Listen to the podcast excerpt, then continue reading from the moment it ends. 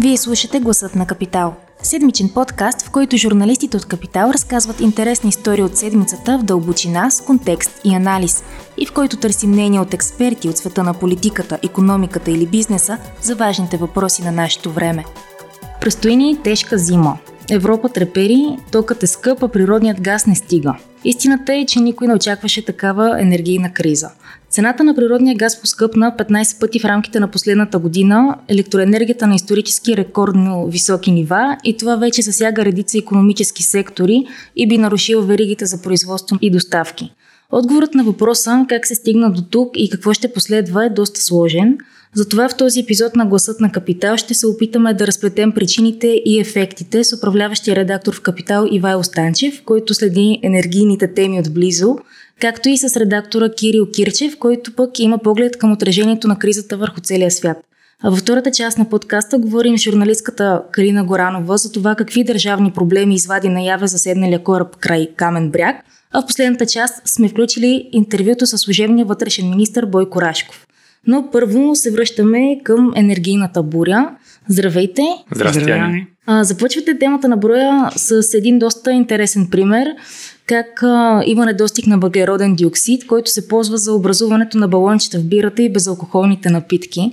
Как всъщност от този малък пример а, всъщност може да се види мащабът на проблема? Ние с Кирчо си говорихме за много примери, които можеше да се използват, но някакси като търсиш ход към голяма тема, която да засегне някакси хората пряко, трябва през нещо най-възможно дребно и ежедневно, което те го ползват, за да разберат, че всъщност когато говорим за големи економически промени, кризи, геополитика и така нататък, всъщност те пряко засягат всички нас, рано или късно. И примерът с въглероден диоксид е точно един такъв много интересен пример. Тук нали, не трябва да бъркаме този въглероден диоксид с този, който се отделя в тецовете при изгарянето на въглища. Това е индустриален газ, който служи за най-вече в хранителната индустрия, медицината, фармацията и така нататък се използват такива индустриални газове. Най-образно казано, това е газировката на напитките чрез въглероден диоксид, който се получава като продукт при дейността на големи торови заводи и други химически предприятия. Само, че се оказва, че природният газ, като е поскъпнал 15 пъти, както казахме в началото, е, създава такъв проблем за, за индустрията, че те предпочитат да спрат да работят, отколкото да продават на загуба. Имаше един пример от, бяхме цитирали в темата, разхода за производство на един тон на амониева селитра е 900 долара, а пък прихода от продажбата му на пазара е 600 долара. В смисъл ти си на директна загуба, ако произвеждаш при сегашните пари, е, стойности. Не работиш, не губиш толкова много, да, работиш. ако работиш. И, и когато тези заводи спрат, всъщност няма кой да произвежда индустриалните газове за хранителната индустрия и оттам идва проблема в невъзможността просто да се направи бира, безалкохолни напитки, да се пакетират меса. Дори всъщност умъртвяването на животните става с въглероден диоксид по така наречения хуманен начин. Те се, образно казано, замайват, като им се пусне газ и без стрес биват умъртвявани. умъртвявани. Така че това е голям проблем за Европа, цената на газа. Сега то, ако продължим да разсъждаваме нали, до къде може да стигне, може да стигне до, до много по-сериозни от това да нямаме нали, бира и безалкохолно. Тук говорим за а, Тежка индустрия, на... да.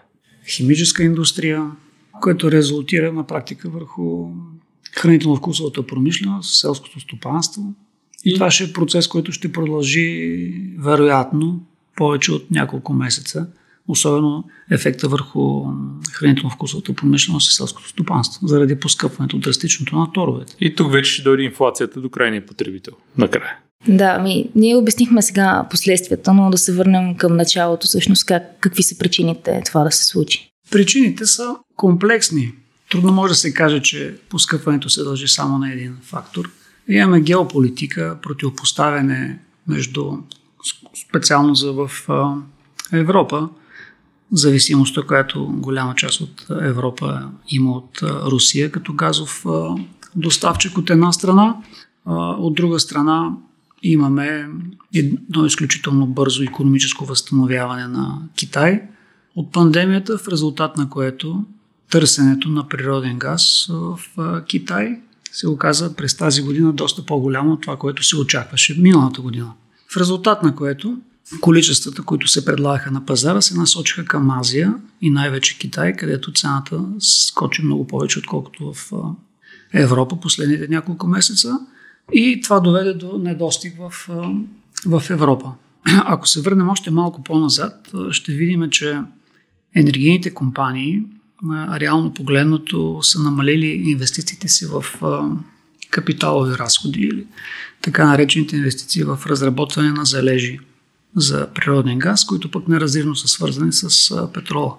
Така че когато имаме от едната страна ограничаване на предлагането, а от другата страна имаме изключително сериозен скок на търсенето, няма как да не се стигна до сегашната а, ситуация. И реално погледнато се стигна а, до нея. Проблемът е, че тя няма как да бъде разрешена с магическа пръчка, защото енергийната индустрия е изключително капиталоемък отрасъл, т.е.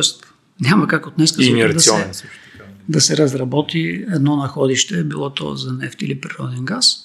Най-оптимистичната прогноза е тези цени да се запазят, в добрия смисъл, да се запазят през есента и зимата и да има успокоение следващата година. Така че следващите 6 месеца не бихме могли да очакваме, поне така смятат анализаторите в този сектор, да има драстично намаление на цените. Още повече, че в северното полукълбо ще бъдем зима, т.е. търсенето на този тип енергийни суровини ще бъде много по-голямо. Сега тук има и още една опасност, защото точно поради огромното моментно търсене нали, в економиката реално и ограниченото доставяне на природен газ, тук само ще кажем, че Русия използва в момента случай и доставя само това, което е по договор, нищо над него включително и за България, ние не можем да поискаме допълнителни смисъл. Ние искаме, но не ги доставят допълнителни количества извън договора. Това допълнително ли нагнетява напрежението на пазара, но исках да кажа за хранилищата в Европа, които са на рекордно ниски за това време на годината нива. И това дава основание на някои анализатори да смятат, че дори на каквато и да е цена през зимата, който и да е прямо германец или там някой в Великобритания, просто в дадени моменти на дадени места може да няма физически газ, който да ти да си готов да платиш каквато и да е цена за него, той просто да не може да стигне до теб. И това вече наистина би било една така невиждана криза, ако стигнем до, до такъв етап. А, а има един друг момент за Европа специално, по линия на зелената сделка и изобщо нали, плановете за декарбонизация на енергетиката особено, всъщност природният газ беше избран като един вид преходно гориво, наследник на, на въглищата по пътя към водород и ВИ-та. И в момента Европа е толкова зависима от природния газ, колкото може би никога не е била до сега. И всъщност тя няма никаква альтернатива. Не можем да кажем да каже, примерно, страни като Испания, Италия, Португалия, Гърция и, и други не могат да кажат, добре, няма да взимаме газ, ще използваме въглища, за да намалим натиска върху цената. Те просто нямат мощности, които да горят въглища. И всъщност това е парадокса, който се получава в България и Полша в момента ние, където все още имаме въглишни централи. Електроенергията, която произвеждаме, по-ефтина от тази в Западна Европа, която се произвежда от газ, въпреки е, високата цена на квотите CO2 и така нататък. Но това ще се промени. Както видяхме последните седмици, цената на въглищата изключително рязко тръгна нагоре. Да, тъй като сега пък един от вариантите да се компенсира този дефицит с природния газ е точно въглищата, колкото и да не се иска. Но така или иначе економиката трябва да продължи да, да работи, дори с цената на, на жертви.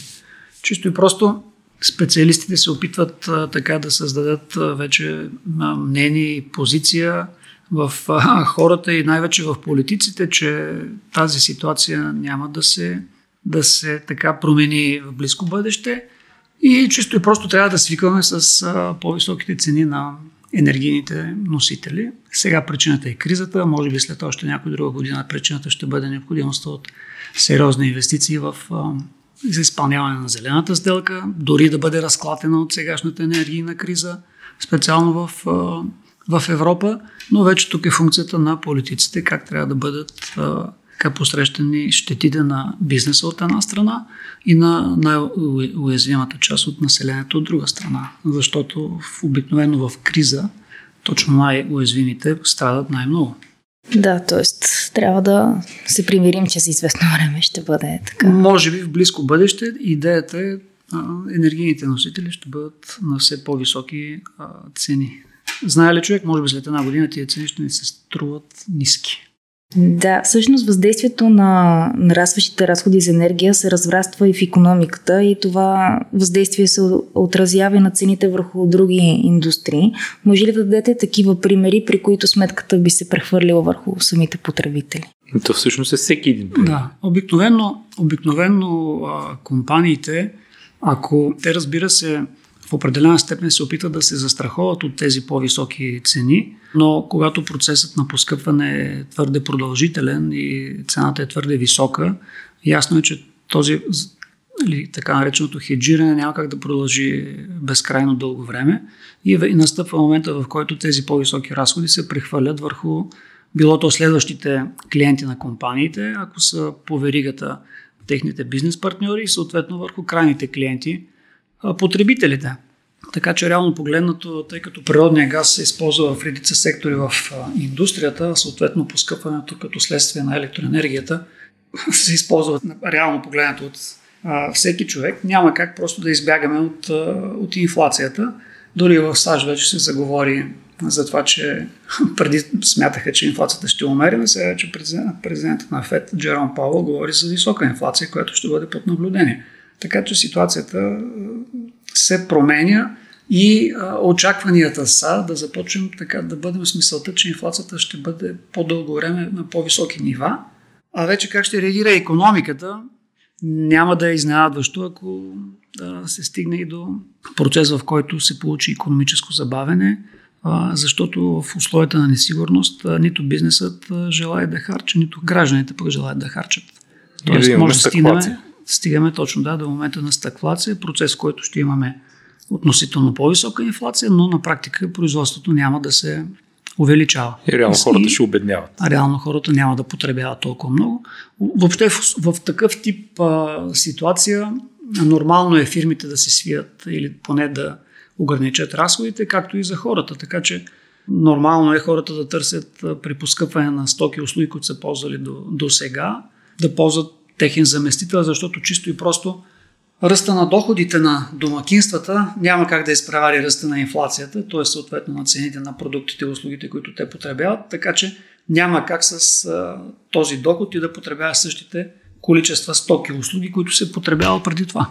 Всъщност тук е добре да, да кажем, че в а, тази криза почти перфектната криза mm. в енергетиката, защото нали, друг път е имало поскъпване на петрола до над 100 долара, имало е някакви други, но обикновено електричеството, да речем, е стояло на някаква по-стабилна цена или пък природния газ е бил по-константен. В момента имаме абсолютна верига на доминото по, по всички показатели, които може да се поскъпва природния газ, поскъпва електроенергията, поскъпват въглищата, поскъпват въглеродните квоти, поскъпва и петрола напоследък. Даже... Природния газ и петрола са преко свързани, защото да. чисто и просто едно петролно или газово находище, те са на едно място. А това, както знаем, енергията е в основата на, на цялата економика. И когато всички видове енергия поскъпват на, на всички пазари, няма как да... Просто нямаме опция да избягаме от Трудно може да избягаме, защото, както казахме в началото на разговора, имаме дефицит на предлагането. Тоест, енергийните компании са намалили инвестициите си в разработването на тези находища. Mm-hmm. И тъй като за да се разработи едно находище отнема твърде много капитал и твърде много време, нали? а, и на фона на желанието за политика към нулеви емисии, към чисти и ограничения. Да, така, за такива че, проекти. Така че това е едно условие, което стопира частния капитал да инвестира в замърсяващи, да го наречем, дейности. Така че от, за това се налага мнение или се опитва да се наложи това мнение, че трябва да свикаме с по-високите цени и затова вече ще бъде функция на политиците, които да преценят и да вземат решение, както по времето на пандемията се прецени, че трябва да бъдат определени сектори защитени, както и определени граждани, които пострадаха. Те наречените уязвими групи. Уязвими групи. Да. Нали? Така че в бъдеще по всяка вероятност ще трябва да се приложи и такъв тип управление на енергийната политика и екологичната политика, защото тук е много важно, Кире, дето казваш това за бавното развитие и трудните инвестиции в сектора на изкопаемите горива. Те са по същия начин са толкова трудни и още по-бавни в ядрената енергетика. Там да, няма как да, да се случат неща бързо. Сега нали, имаше някакви призиви или гласове за ако имахме АЕЦ или да почнем сега да първо, че ще бъде изключително скъп, защото да си говорим честно, капиталовите разходи за ядрена централа са неимоверно огромни, в смисъл говорим за десетки милиарди.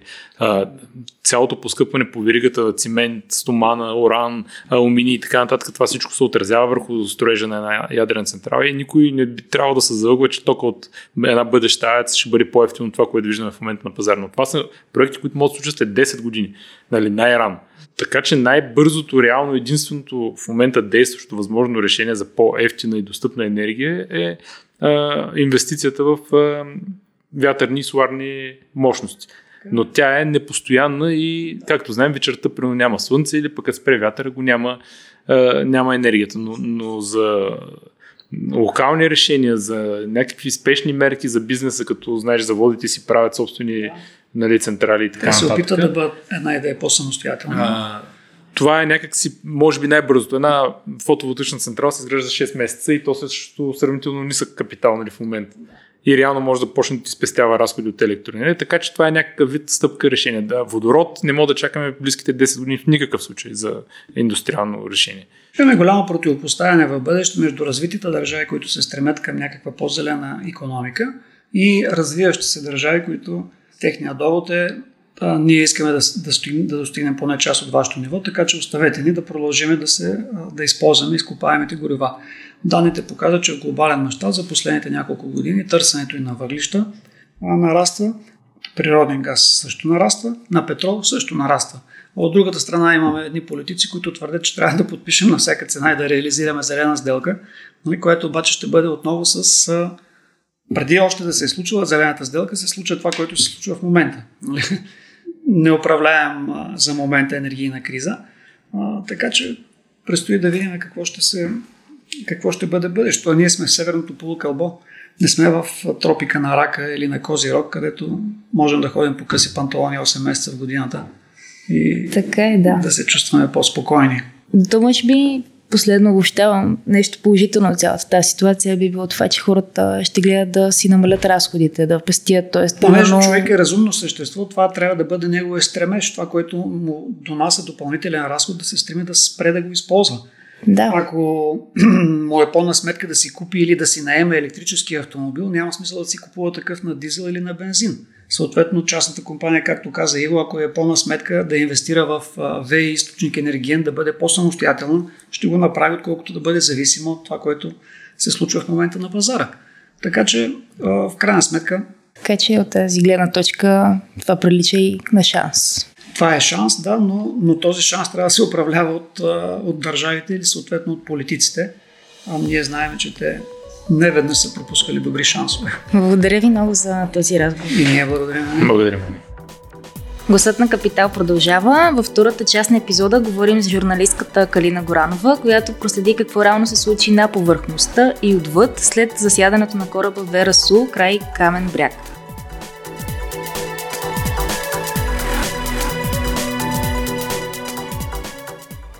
Ако трябва да го кажем накратко, случката показва системни проблеми в администрацията и нейната безпомощност, за които Калина сега ще ни разкаже. Здравей! Здравей!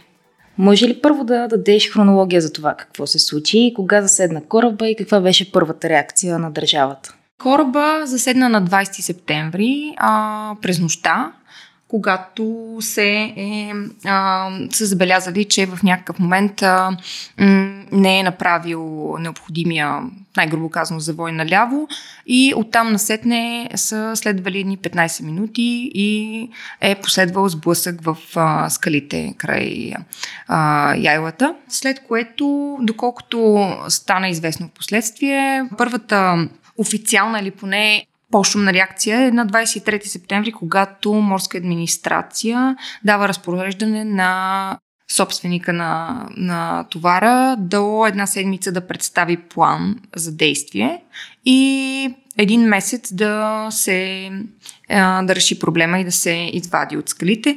Това обаче, което се получи в последствие, е, че всички продължаваха да гледат дни наред как кораба Верасу продължава да стои заклещен и нормално предизвик лавина от негативни реакции от страна на екоорганизации, от И а, предполагам, че това е оказало някакъв а, натиск върху администрацията на ниво министерство и на а, 6 дни по-късно министра на транспорта а, решава, че държавата ще действа от тук на сетне и съответно предава случая към, а, към българските власти, в случая морска администрация. Това, което всъщност нали, обясниха в последствие защо първо се е действало по този начин, е, че се действа по конвенцията, която се занимава с, с опазване на имуществото, т.е. когато няма заплаха за човешкия живот, се предполага, че компанията би следвало и застрахователя би следвало да сключи договор с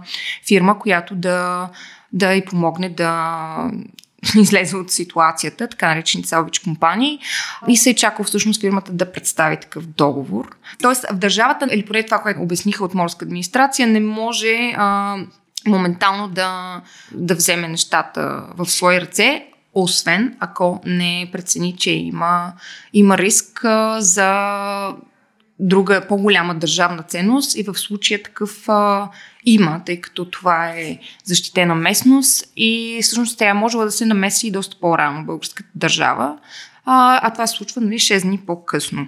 В последствие обаче това, което стана ясно е, че и българските, и българските институции опитите по, а, на този казус всъщност не, ведах, не, не доведаха до, до голям успех. Имаше някакъв план за претоварване на товара, който нали, е азотен тор. После имаше кадри как а, всъщност се, той се изсипва част от него в морето. А, МОСВ излезе с заповед, че спира а, претоварването на кораба, тъй като не са се разбрали за този начин на претоварване. И накрая се стигна до това, че а, министър обясни, че се е свързал той с а, Салвич компании и чака да му се предложи някакъв а, план на действие от чужда фирма, като естествено нали, има и, и щаб по въпроса. Тоест това е последното? Ми към момента, към момента да. А добре, от а, това, което ти обясни преди малко, ми изглежда така, че вместо държавата да прецени по тази конвенция, да изчака и този план за действие да бъде предоставен, впрочем на мен един месец ми се струва много, по-добре било да подходи, като се намеси, като използва тази хипотеза заради азотния диоксид, така ли? Ами би могла, би могла. Всъщност кораба се, така си беше заседнал и 6 дни след сблъсъка. Какво обаче последва след като, както вече спомена, транспортния министр е издаде тази заповед и, да се, и нареди да се започне действие по освобождаването от скрите. Хората останаха с впечатление, че и втория опит не е много успешен. Ами притеснителното всъщност е, че в този случай никой от а, държавните лица, които се изказваше по темата, не отрече, че държавата всъщност а, няма, няма работеща система, и а, е, нужна техника, за да се справи при един такъв а, въпрос. Като под нужна техника нямам предвид, че тя не разполага като, да, като държавна собственост с такава техника, а дори, примерно, договори с компании, които разполагат с такава техника и биха могли да се отзоват Министър говореше, че в морска администрация няма ли телефони, контакти на, на компании, които се намесват при такива, при такива инциденти и а, цари пълен хаос и се действа като импровизация. Това не се отрече нито от министъра, нито от а, директора на, на морска администрация, който в последствие беше отстранен. Само, че проблема е по-скоро, че има някакъв а, системен казус, тъй като той самия а, всъщност той самия не, не, отрича, не, не отрича сам, че, че той не, не разполага с ресурсите за това нещо, че има законови празнини. Тоест, да, искаш да кажеш, понеже нямаме уредено в закона начин на действие или по-специфични инструменти, които да се прилагат в тези условия? Пристанищна инфраструктура би следвало да разполага с, а, с някаква налична техника, за да да се включи в, в подобна операция, тъй като тя е държавно предприятие, има по-голям бюджет, докато а, морска администрация била по-скоро администрация, която се занимава с, а, основно с други задачи. И някъде между тези, тези структури, които са към Министерство на транспорта, се се получава тази пробойна. А, бившия вече директор на морска администрация обясни, че е писал няколко доклади до различните министри пред годините, за да сигнализира за определени проблеми. Явно не са, не са били решени. Да, ти, между другото, даваше доста интересен пример за това, че държавата действа много бързо в други ситуации, като освояване на повече пари, с примера с Варненското езеро, но тук не можем да си обясним де-факто защо никой не е поел ангажимент да запълни тези празнини, крайна сметка.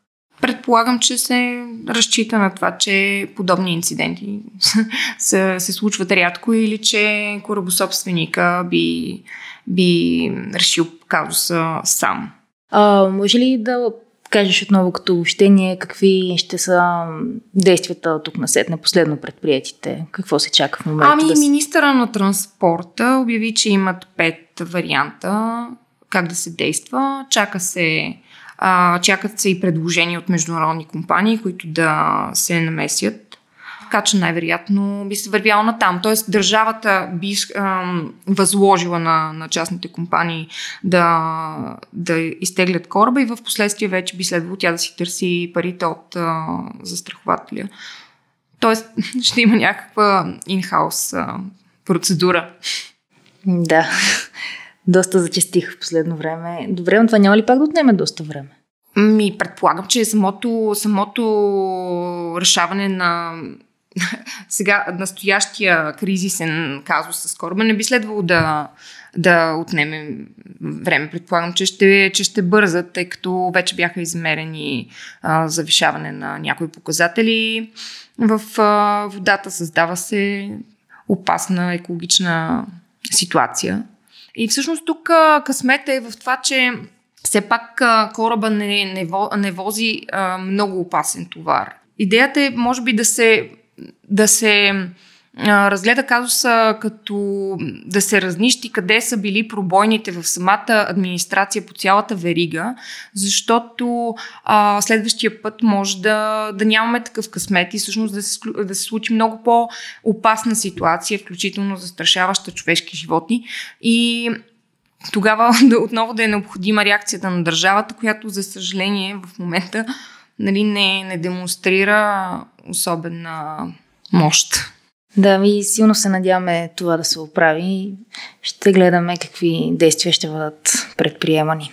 Благодаря ти много, Клина. И аз благодаря. В третата и последна част на Гласът на Капитал ще чуете част от интервюто с министра на вътрешните работи Бойко Рашков, който говори за акцията срещу купуването на гласове, както и за критиките срещу себе си. Цялото интервю ще може да прочетете в новия седмичник на Капитал, както и в сайта на Капитал.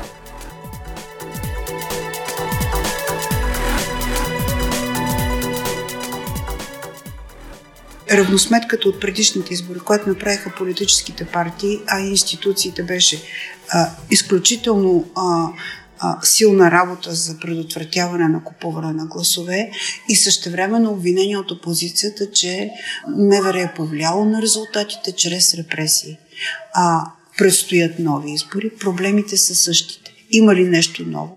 Преди да. изборите на 11 юли Действително беше извършена огромна по обем работа от е, органите на МВР във връзка с основната задача, която има Министерството на вътрешните работи в служебния кабинет, а именно предотвратяване на криминалния вод. Криминален вод означава, че се купуват и продават гласове, което е престъпление по смисъла на нашия наказателен кодекс. Очевидно, не само Министерството на вътрешните работи, а, и други политически сили са отчитали и преди факта, че, и то безспорен факт, че в нашата страна има огромен процент купен вод по времето на изборите. Парламентът взе решение да се а, закупят машини за гласуване, mm-hmm. така че да се снижи а, този процент на купения вод. Тоест, целта на цялата политическа класа, да се стигне до това решение законодателно, да се купуват машини, е да се ограничи това престъпление, което се извършва в хода на парламентарните и каквито и да е други избори. Това няма никакво съмнение. Така че на практика в Министерството на вътрешните работи се извърши такава подготвителна дейност, която, освен машинното гласуване, чрез тази дейност да се намали по възможно, до възможна най-низка степен криминалния вод. Така че действията на Министерството на вътрешните работи са били в пълно съответствие с политическите идеи срещу купения вод. Ние не сме а, имали никакви други цели. Тоест, нашите цели като ръководство на Министерството са съвпадали изцяло с целите на законодателя, който въведе за първи път у нас машинно гласуване с такава задача да се ограничи престъпния вод. Осъществили сте натиск върху политически опоненти и сте... Така. Сега първо трябва да кажем, че очевидно, въпреки че бяха взели такова решение политически представените партии, парламентарно представените политически партии у нас, да се предприемат действия за снижаване на криминалния вод, очевидно имаше и такива, които след като загубиха една част от депутатските места, които по принцип печеляха, какъвто беше случай с ГЕРБ и с ДПС, това не им се хареса. Те очевидно бяха свикнали в всички предизборни кампании да хвърлят огромен финансов ресурс, както в пари, така и в стоки, в продукти и в обещания за услуги в бъдеще, да кажем да се прекара водопровод или нещо друго в тази връзка, път и други подобни. Какъвто случай знам за едно родопско село. Например, в Сърница. Един кандидат, това е публична тайна между другото, един кандидат за депутат и много известен беше казал така, искам от вас 2000 гласа, примерно може да греша в това, и в момента, в който получа 2000 гласа, пътя до Велинград ще ви бъде направен. В деня, в който мина изборите и бяха получени, може би, и повече от 2000 гласа, в деня преди това вече машините са стояли край пътя. Политиката е успял да уреди това нещо и хората са видели как започва ремонта на пътя. И пътя е наистина ремонтиран. А пък учениците след 11 клас отведени безплатно на екскурзия в Турция. Ако този епизод ви е харесал и искате да слушате новите епизоди веднага, щом излязат, абонирайте се за гласът на Капитал в Apple Podcasts, Google Podcasts или Spotify. Обратна връзка можете да ни изпращате на podcasts.capital.bg или в познатите ви профили на Капитал във Facebook и Twitter. Музиката, която чувате в този подкаст е написана от композитора Петра Дондаков специално за Капитал, а епизодът монтира Тихомир Колев.